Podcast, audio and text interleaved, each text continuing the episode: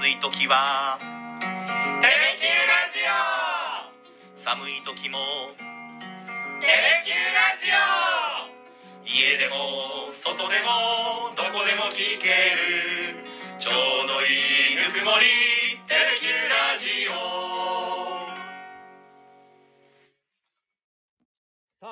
あ、福さて終わりまして、ここからは福さてプラスライブでお伝えしていきます。えー引き続き今日は西日本新聞社久留米総局長の佐山茂さんにお付き合いいただきます。佐山さんよろしくお願いします。はい、よろしくお願いします。えー、片目濃いめ多めさんもこんにちは。よろしくお願いします。メッセージありがとうございます。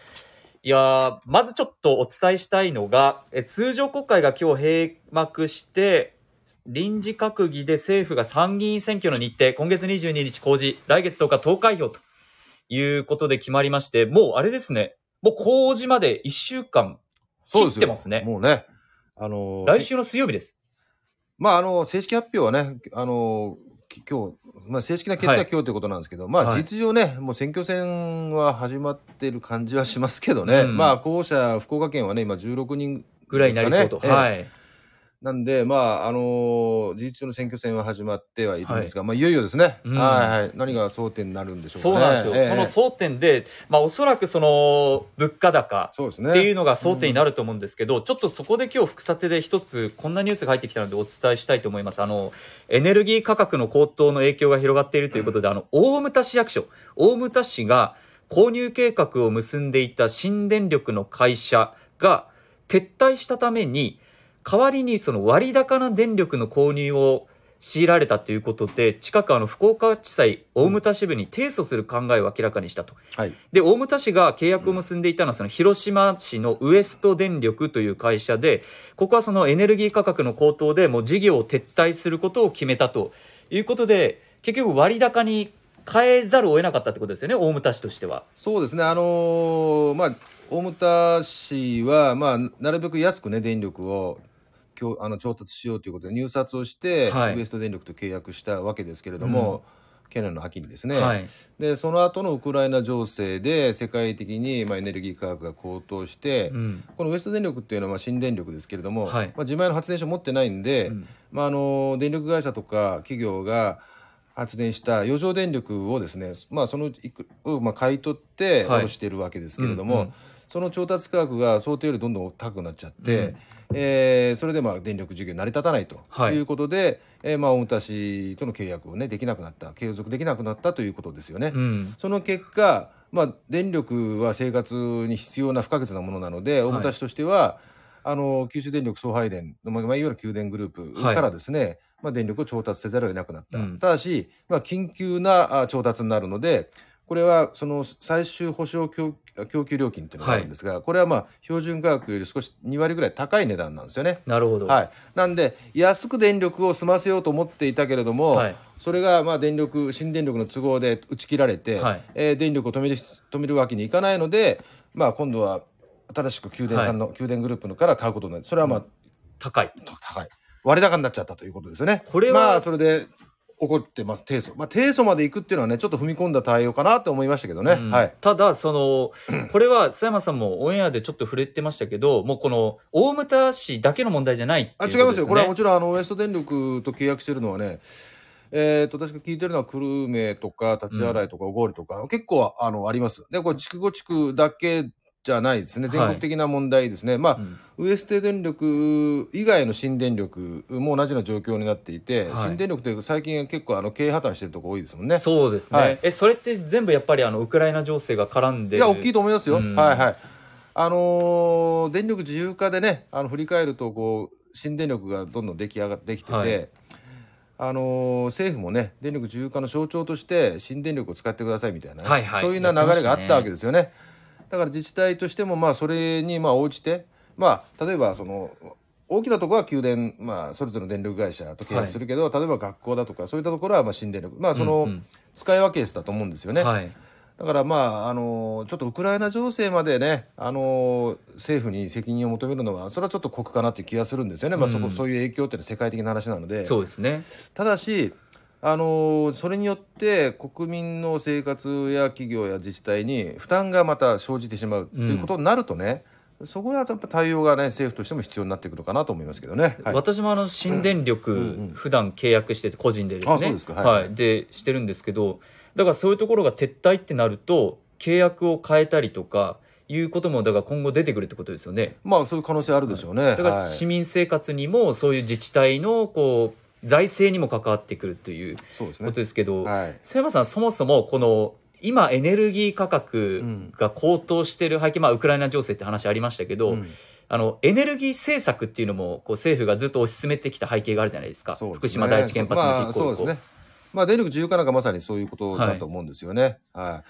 まあ、エネルギー基本計画、エネルギー政策はですね、まあ、あの、2011年の3.11東日本大震災のね、はいまあ、原子力発電所の事故をからですね、うんまあ、大きく、まあ、あの局面が変わったわけですけれども、あれからは10年以上経っているんですが、あのなかなかね、うまく進んでないですよね。そうですうまねく進んでないんですよね。だから、この、今年の夏もね、あの、電力が足りないから節電をお願いします。はいなんて話になってる来月からですよねそうですね。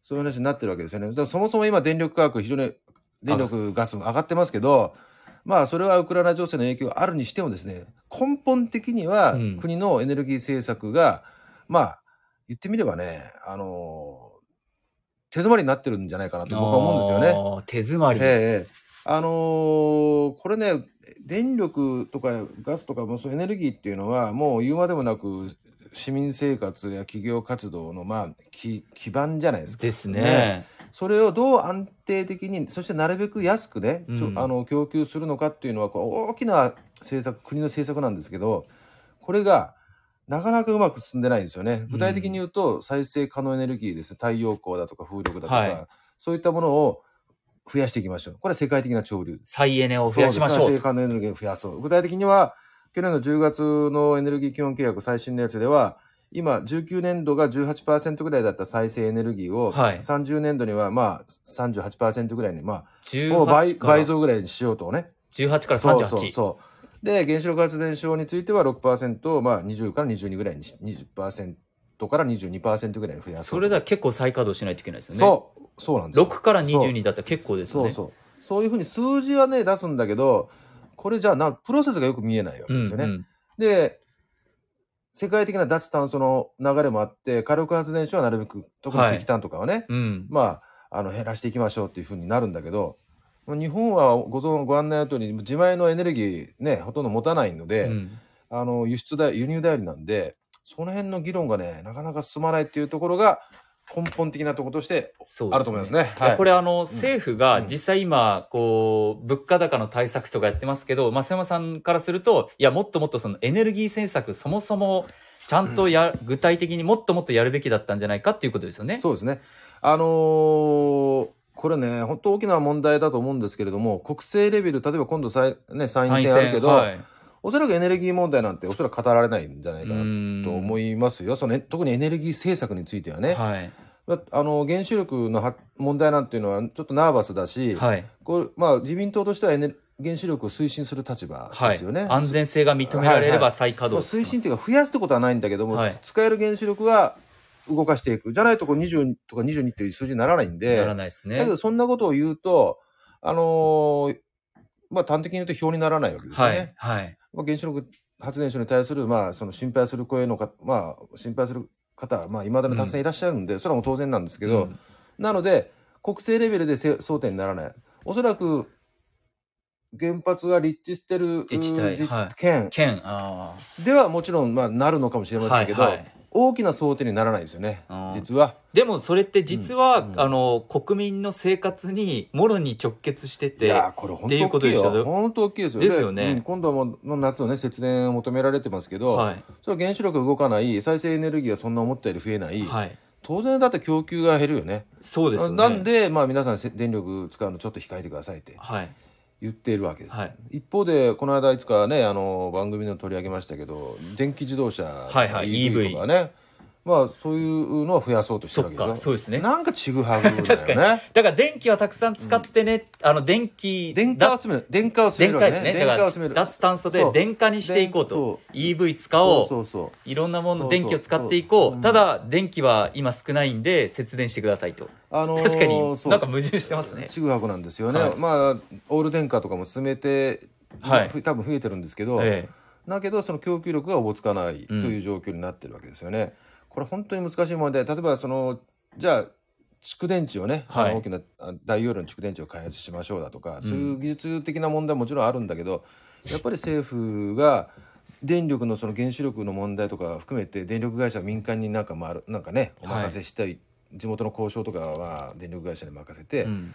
なんかこうね、あのー無責任だなというふうに思いますよ。これでも票にならないとしても、うん。やっぱり須山さんとしてはもうちょっと論戦深めるっていうか、まあ、争点にしていくべきだっていうことですか？そうですね。あの再生可能エネルギーもですねその太陽光だとか風力だとかあるんでしょ、うん。ありますけど例えば九州だったら地熱発電所をね、はい。あのーもっと増やそうっていう議論があってもいいんじゃないかなと思うんですよね、インドネシアとかは結構多いですよね。そうですね。火山立火火山が多い日本なので地熱のエネルギーは結構たくさんあると思うんですよ。確かに、はい。熊本とか鹿児島とかあると思うんですよね。実際まああるけど23箇所ありますけど、はいもっともっと増やしてもいいんじゃないかと思うんですけどそしたら今度はそれは国定公園のなんか縛りがあるからとか例えばその温泉が出なくなっちゃうからとか、はいはい。いろいろ問題が出てくるわけですよ。でもそこは議論してて前に進めていかないと、うん。止まったまんまじゃ何の解決もしない気がするんですよね。で須山さん結構エネルギーの取材長くしてこられたと思うんですけど、はい。どうですか？す進んでないなってやっぱり思いますか？進んでないですよね。ああのー原子力ははい。私は動かせるものを動かしていいと僕は僕は思ってます、うん。安全対策をしっかりやってあですね。のね新規制基準で、まあ、認められたものはね、うん。だけど動かしたら今度は裁判で止まったりとかい。ろいろ問題があるんですけど、はい。あの原子力の問題もなんとなく中途半端、うん。で使用済み核燃料なんてどうなってん核のゴミはどうするのっていうどうなってんの？って話でしょ？うん、で中間調査はするけど最終処分の話なんか全然進んでないしね。ですね。だからその全てがねなんかねなんか先延ばし先延ばしですよ。うん。で気が付いたら、はい。これってやっぱりね電力とかエネルギーがあの不安定な国にはい海外の企業が進出してくるかって話ですよ。ああえだからそもそも自給率が低い日本がうん。これからやっていかないといけないけど、一方でじゃあ海外からも来ないと。来ないですよ。だって有力な企業が。電気代電力が不安定だしもうそもそも高いしとかいう国には まあ来ないし。来ないどころか日本の企業が一時言われたのは海外の方にもう逃げていくという。あー。あ 来ないところが逃げていくっていう,、そうそうそう。だからやっぱねあのエネルギーってねもう本当あの市民経済のもう根底一番大切なポ、うん。もう問題なんですけどこれをね正面からねあの議論しようというムードが起こらないっていうのは、これ本当我々メディアもね責任もあるかもしれませんけど、政治家の責任大きいと僕は思いますけどね。こっからでもその流れ変えていくにはやっぱり、まあ、僕たちメディアもしっかり発信しないといけないんでしょうけど何かこう少しずつムード変えていかないと結局このエネルギー政策のツケがどんどんどんどん回ってきてるわけじゃないですか。まあ、あの今回あの節電を求められてねあの電気代も今すごい高いじゃないですか。はい、もうさすがに国民、まあ、有権者皆さん、ちょっとこれやばいんじゃないかとは思ってると思いますよ。うんあの、はい共同通信の世論調査でもなんか7割ぐらいが物価高総理の対応にやっぱりちょっと不満があるみたいな回答も出てましたもんね。うん。まあ物価高はいろいろあるんですけど、まあそのととりわけこのエネルギー電力とかガスとかの問題のはですね、まあ単純な物価高というよりももうこの根源的な問題だと僕は思うんでね。なんでそのなかなかねこれ簡単じゃないんですけどはい。でもねこれ正面から議論していかないと本当に日本の経済がこうおかしくなっちゃうというか、そういう危機感は私は持ってるんですけどさすがにねあの今回ご商売してらっしゃる方とか、はい。あのね我々は市民もそうだけど、うんこれだけ電気代が高くなってくるとねあのちょっと本当大丈夫かなって思ってる人多いと思いますよ。うんうんうん。なんでいや原子力だとかはこれだけ安再生可能エネルギーこんなかこんなプロセスでこれだけ増やしていきますと、そのうんそのために何をするっていうふうにちゃんと訴えればね僕はいいんじゃないかなと浸透するんじゃないかと僕は思うんですけどね。うん。だからまあ公約に皆さんこう入れどういうふうに入ってるのかも含めて、まあ私たちもちょっとチェックしていかないといけいないですね。やー本当そうですね。本これね本当大切な問題。うん。難しい問題だからといって先送りしてると、もうすでに今月がもう回ってき始めて確かに確かに。まあね。ねそうでしょ？確かにそうですでね。今回の大田の話もそうだけど、はい。まあそもそも電気代こんだけ高く張り付いちゃってますよね、うで電気電気が足りないとか言われるわけでしょ、はい。電気足りないとかね。電気足りいないけど電気使ってねっていうことですもんね。だからねまあじゃあどういう解決策があるのかって考えるとやっぱり先ほど言ったような地熱もそうだけど、はい。例えば日本はほらあの水力発電のねはいはい。なんかもねあのもうちょっとこのマイクロちっちゃい水力発電を作って、まあ坂とかあるんだけど電力の地産地消するとか、うんうん。そういう取り組みがねもっともっと広がるとねまあいいんじゃないかなと思うけどね。なんかあの、うん東京の方でうん新築住宅に再エネ、あの太陽光をつけるとかをちょっと義務化するかどうかの検討みたいなのが出てたじゃないですか。でやっぱそういうのもやっぱりもちろんエネルギー政策を政府が進めるのもそうなんですけどやっぱ僕たちもやっぱそういうこう自分たちで賄うみたいな意識もやっぱ必要なんですか、ね、いや当然そうだと思いますよ。はい。うんうん。あの太陽光はもうあのもう義務化してね、はい、まあたまあ天お天気次第っていうこともあるんだけども。まああのできることからやっていく。もうなんていうか自衛だよね。自衛でね。自衛。しないとね。いですもん。太陽光をつけて高いじゃないですか、初期投資が高いんで、高いけどあれをリなんかリースするようなねあの今ビジネスモデルもあるじゃないですか、ねはいはいはい。全部設備を自分で買うんじゃなくて、はい。あの屋根とかにその太陽光発電所を置い、まあ、置い置くビジネスがあるわけああね。置くビジネス。そういうのは確かありますんで、はい。あのそういう工夫もやっていかないといけない。いずれにしろやっぱりその自衛をしていかないとね、うん。いけないのかなって。しみじみ思いますね。節約ばっかりじゃダメだ。節電ばっかりじゃなくてうん。もう一歩先にってことですね。そうそうそうあなんかメッセージ来てますよ。片目濃いめ多めさんから電気代が上がりすぎて瀬山さん大学生にはかなり辛いです。いやーそうでしょうね。大学生びっくりするもんね電気料金見るとね今ね。確かに。めちゃくちゃ上がってるしあの大学生ってコロナ禍で多分アルバイトもなかなか、まあ、ようやく多分できるようになったと思うんですけどね昨日もやりましたけど飲食店で働いてる人とかはもう休業時短になってアルバイト先見つからなくてって本当に多分ね家計というか財布が厳しい中での物価高、うん。エネルギー価格高騰っていう、んそうですね。ちょっとこの辺の議論はもっとしていかないといけないですね今後。まあ、あの電力、水道ね、あと、まあ、携帯とかいうのは、まあ、学生さんとかはね、もう不可欠なインフラなんでね、うん。なるべくその辺は、まあ、携帯はほら、政府が料金下げるようにが、はい。ね、やったじゃないですか。はい。まあ、次はその電力、電力ですね。ねエネルギー価格をどどうにかして下げてもらわないと、うんうん。まあ、ガソリンはね、まあ、なんとか今やってますけど、はい電力もこれだけ上がるとね、ちょっと大変だと思いますよ。はい、そうですねはい、はい。ちょっとこの議論はまた今後していければと思いますんで。ちょっと難しかったですから、今 いや、ちょっと皆さん難しかったと思います。ただまあ、佐山さんがおっしゃることは、要するに、こう、いやこれ今短期的な話じゃないってことですね。とても大切な問題よ、これ。エネルギー価格の高騰は、その物価高全体の話とちょっとうん切り離して考えないといけないところもあるってことですよね。そう、もうエネルギー問題は長期的なプランというか、問題なんですけど、まあ本当はこの夏ね、あのーまた我々は我慢しなきゃいけないわけでしょ？そうですよ。ねでも冷房は適切に使わないと熱中症にもなるじゃないですか。そう、そうですよね。難しいですようんうんうんそこら辺は。はい。だから我々もそのじ政府とか政治家のね、がどういうふうにその電力問題、エネルギー問題を考えているのかという視点もね、ちゃんと見とかなきゃダメですよ。そうですね、はいはいちょっと参院選ももう近いので、そう、あのばらまき政策にごまかされずに、なるほど、子供騙しに。そういう骨太な考え方をちゃんと持ってる人をまあ見抜かないといけないですね、うん我々はね。その人たちに一票を投じてほしいと そうですね思いますね。はい。